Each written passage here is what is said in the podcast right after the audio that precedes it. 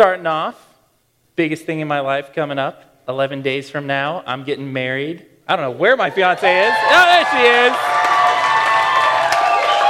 Yeah. Hannah's back there. Yeah, go, Hannah.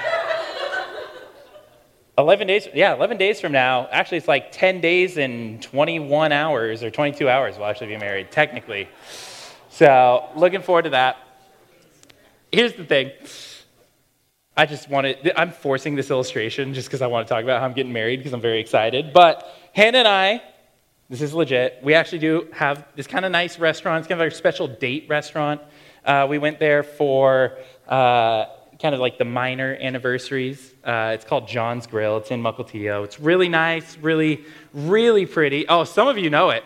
It's really pretty. If you don't know, Mukilteo, city on the water. This is kind of up on the hill. It's not like on the water, but it's a nice, quiet spot like 20 people fit in there. It's not crazy expensive, but it is pretty nice. It's pretty expensive. It's a special date night spot. When we go to John's Grill, what we love about it is that it's just really good service. We were literally talking about this like yesterday. So it's really good service because it's small. It, it feels very family. They're very kind to you. And it better be good service because it costs a lot of money. Uh, I'm paying for good service. The food, oof I love a good steak. They have great steak. It's awesome food.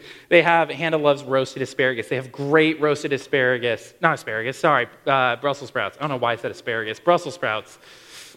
That's a slip. I don't even like asparagus. Uh, it's great.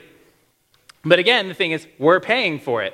I'm putting out a lot of money. We're putting out our time. We have to make a reservation. It's a great place. We like it. And we expect to get something good for it, right? Put good out, get good in, right? That type of thing. The story of Job blatantly flies in the face of that. Tonight we're going to talk about how Job is a wealthy man, Job is a righteous man. Job is paying his dues and he has the riches, right? He, he's kind of getting it, he's got it all.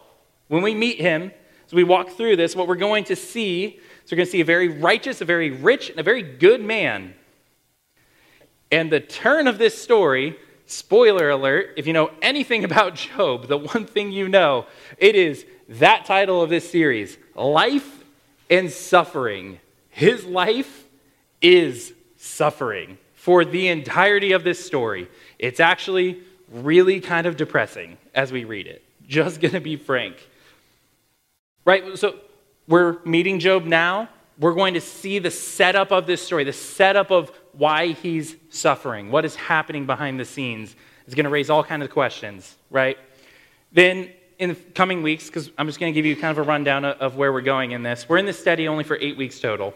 So we're flying through it. There's 42 chapters in Job. We're not doing like four or five chapters a week. We're kind of skipping around a little bit and hitting highlights. But we meet Job this week. We're going to hear Job's cry, just Job's lament, his response to what happens. Then we're going to hear from his friends. And boy, his friends are awful friends. Basically, the title, I believe, uh, I think it says it, oh, it just says Job's three friends in the CSB. If, in the NIV Bible, it says Job's friends come to comfort him. Spoiler, their comfort for Job is Job, you must be a really awful person for this all to happen. You should really change your life because, dude, you're messing up. Such comfort from friends. I love to have friends like that. So, we're going to hear from Job's friends. We're going to spend a week on each of them. Uh, there's actually a fourth friend who's actually a good guy, but I'm not going to spoil that. Uh, we'll get to him. And then the conclusion, the great ending of this story, is this big dialogue, this big back and forth between Job and God and they just kind of go at it. Job kind of lays it all out to God and says, Hey, why was all this happening? And God puts Job in his place, and it's epic.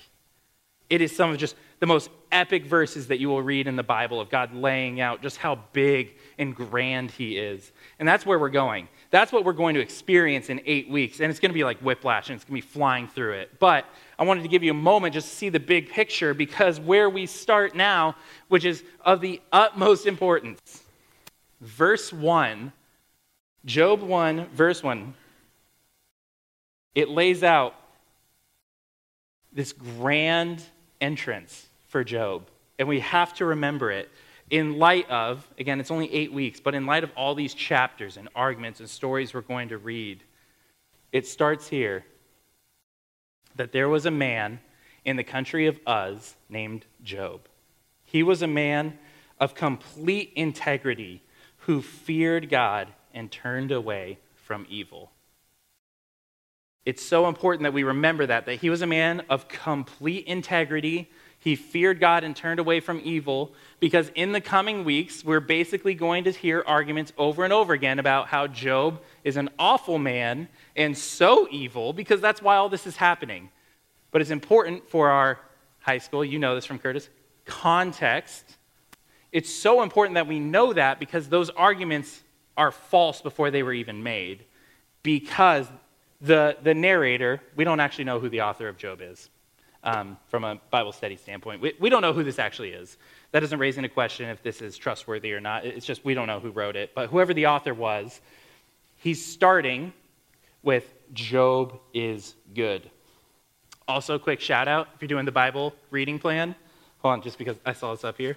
If you're doing the God story reading plan, if you want instructions right here, shameless plug. Uh, Uz came up today. Uz is a guy. It's like literally like part of a sentence, but Uz is a guy. Quick connection. You know, the land of Uz, if we're reading through Genesis, I think it's Genesis 10. Am I right about that? I, I can't remember off the top of my head. But I think wherever the reference is, if it's Genesis 10, there's a quick mention. It says, This guy's name is Uz, and he's the son of this guy. We can now see that in this story. Job is from that land. Anyway, back to this. Remember this every single week. Remember this. And it's easy to remember because it's the first verse. Job is righteous, Job has integrity, Job is godly. Now we're going to find out just how rich Job was. Verses 2 and 3 it says, Job, he had seven sons and three daughters. It's a lot of kids. His estate included 7,000 sheep and goats, 3,000 camels, 500 yoke of oxen, which actually means a 1,000 oxen because a yoke is two oxen, 500 female donkeys, and a very large number of servants.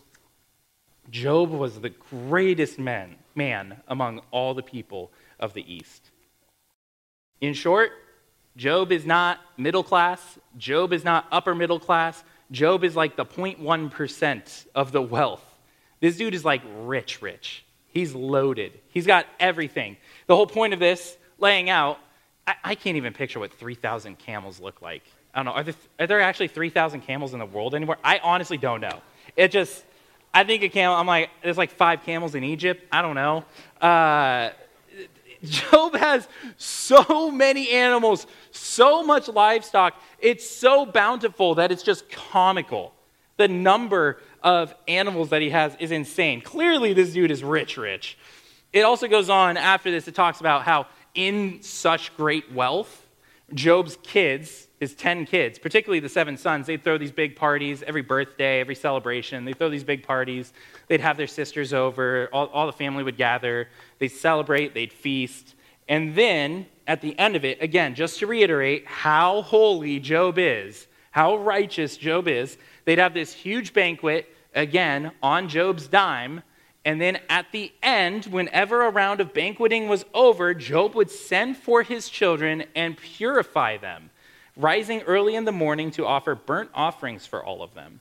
For Job thought, Perhaps my children have sinned, having cursed God in their hearts. This was Job's regular practice. Okay, I just understand this. This is the time of sacrifices. We don't, we don't do this in this way anymore. Sacrifices, it was burnt offerings. Uh, it would be this idea is like a total burnt offering, which is what Job is saying by perhaps my children have sinned. Sometimes in the Old Testament, when we read this and we understand it, there's sacrifices for specific sins. I have specifically sinned this way, so I need to sacrifice. This is more a total one, which is like a, I'm, I'm just in case, you know, I probably have sinned. It's probably true. You might, I'm, at this moment, I might not be able to think of a very specific sin that I have done today. I probably have. I've probably been selfish at some point. I've probably been mean to someone, rude, cut someone off driving to work. I don't know. But this would be a, I'm just in case, I'm just going to offer this to be safe. Job, to me, is like that friend that is like such a goody two shoes, it kind of makes you mad, right? Like, we are getting set up for this guy being so obedient. He's so rich, so obedient, so perfect. It's like unbelievable. Uh, again, if I was his friend, maybe that's why his friends are so bitter to him. I'd be like, come on, man, are you for real? Like, this is your regular practice that you just, just in case I'm going to give this up. Really? But that's who he is. That's who we're being told who Job is, that he is just this awesome and this good.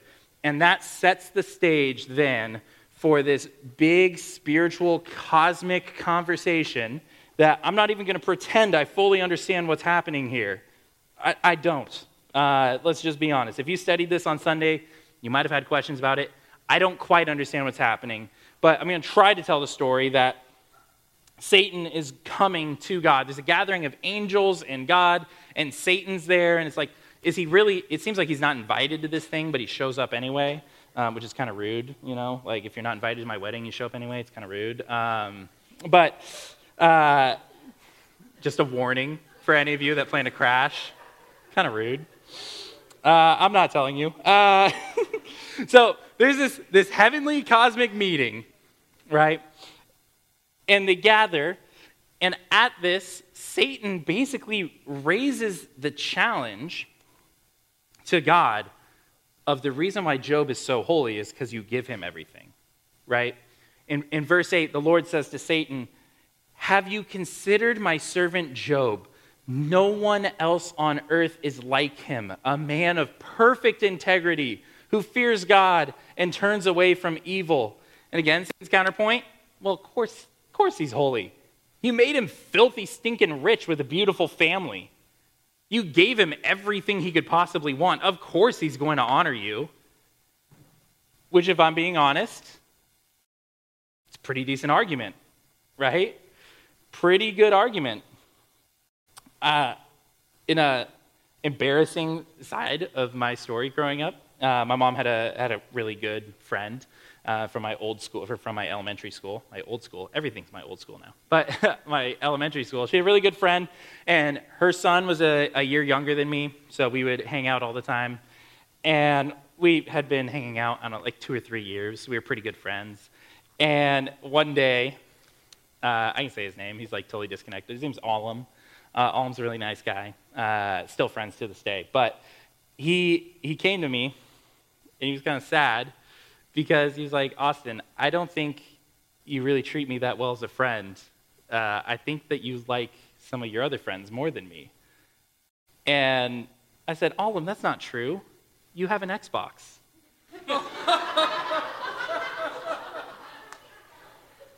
Which is not the right thing to say, and horrible. So selfish. He cried because I was so mean. That's awful. I, I feel so bad. Here's the thing. Here's the thing. Ultimately, ultimately, that's not the real reason why I was friends with him. Just in my head, I thought, well, yeah, but you have like nice things, and it's really fun to, to hang out with you, and we get to play. I didn't have an Xbox. I had a Wii. So I was like, well, you know. Actually, I don't think I had a Wii yet. I think I had a GameCube still. I don't know if Wii was out. But, uh, but anyway, the point being, Satan's kind of making the same argument that I wrongfully kind of used. Uh, he's saying, You have nice things, so of course he's nice to you. Now, we're going to find that's not true. And in the same way with my friend, that was not ultimately true. It was just a really dumb thing that I said. But, but Satan makes this deal with God that says, You know what, God? Because I think Job is only holy, he only loves you because you give him everything. It's like, let me take it all from him rip it all away, and he's going to turn around, he's going to curse you. Going to say, I'm, he's, he's betting Job will go to God and say, I'm done with you. You were not good to me. I was good to you. What are you doing? And so Satan makes this little deal with God. He actually makes two series of deals. But in the first one that happens, uh, it, it's, again, almost like a comedy or a tragedy. If you know anything about movies, a comedy and a tragedy are like side by side. They're actually very similar. Uh, what happens is four series of servants come to Job. After God agrees to this deal, uh, we find out that Job's first, his donkeys and oxen are taken away by essentially a raiding party, and all the servants are killed. And the servant that comes to Job says, I was the only one to escape, and I only escaped so I could tell you this. And then the way that the author writes it is the next servant shows up before he's even done speaking, and he says, Fire rained down from heaven and burned up all of your sheep and servants, which is insane. And before that's even done, then another servant comes and says, Your camels and your servants were attacked by another raiding party. And they took all their camels, they killed us, killed us all, I'm the only one that got away. And finally, in a way, these are kind of all stacking on each other. It's just getting worse and worse and worse because everything is bad and there's more and more bad. But by far, the worst one is your kids were all together. They were in this house. These winds came. They, it says the winds hit the house essentially, so we're, we're meant to believe the house came down on them and they all died along with the servants they were in. So now all your livestock are gone, all your sheep are gone, all your camels are gone, and your kids are dead. And that's what we're left with. And then Job does not curse God. And so Satan actually goes back again because his first deal, God said, you know what, you can take his things, but you can't touch Job. Because Job didn't curse God, and we're going to get to that about what he actually did say. Because he wouldn't curse God, the response then from Satan is, well, he has his health. So then Job gets stricken with sickness and sores, and he's suffering even more. Like I said, the story gets pretty depressing pretty fast. And we sit there for several weeks now as we argue about, as his friends argue about why this is all happening to him. But Job's response is anything we can take away from this. It is Job's response to understand this holy and righteous man. And I think it's safe to say, as we study him and learn, he gets frustrated, he gets angry. We're not meant to believe Job is literally like Jesus and perfect and can't sin. But he does not curse God. His response, two times, because the two different times he's cursed and struck down. At the end of chapter 1, and then at the end, uh, or not the end, but in chapter 2, it says, Throughout all this, Job did not sin or blame God for anything. It also says, again, throughout all this, Job did not sin in what he said. What did Job say? The first time, said, God gives, God takes away. May his name be blessed and praised. The second time, should we accept only good from God and not adversity?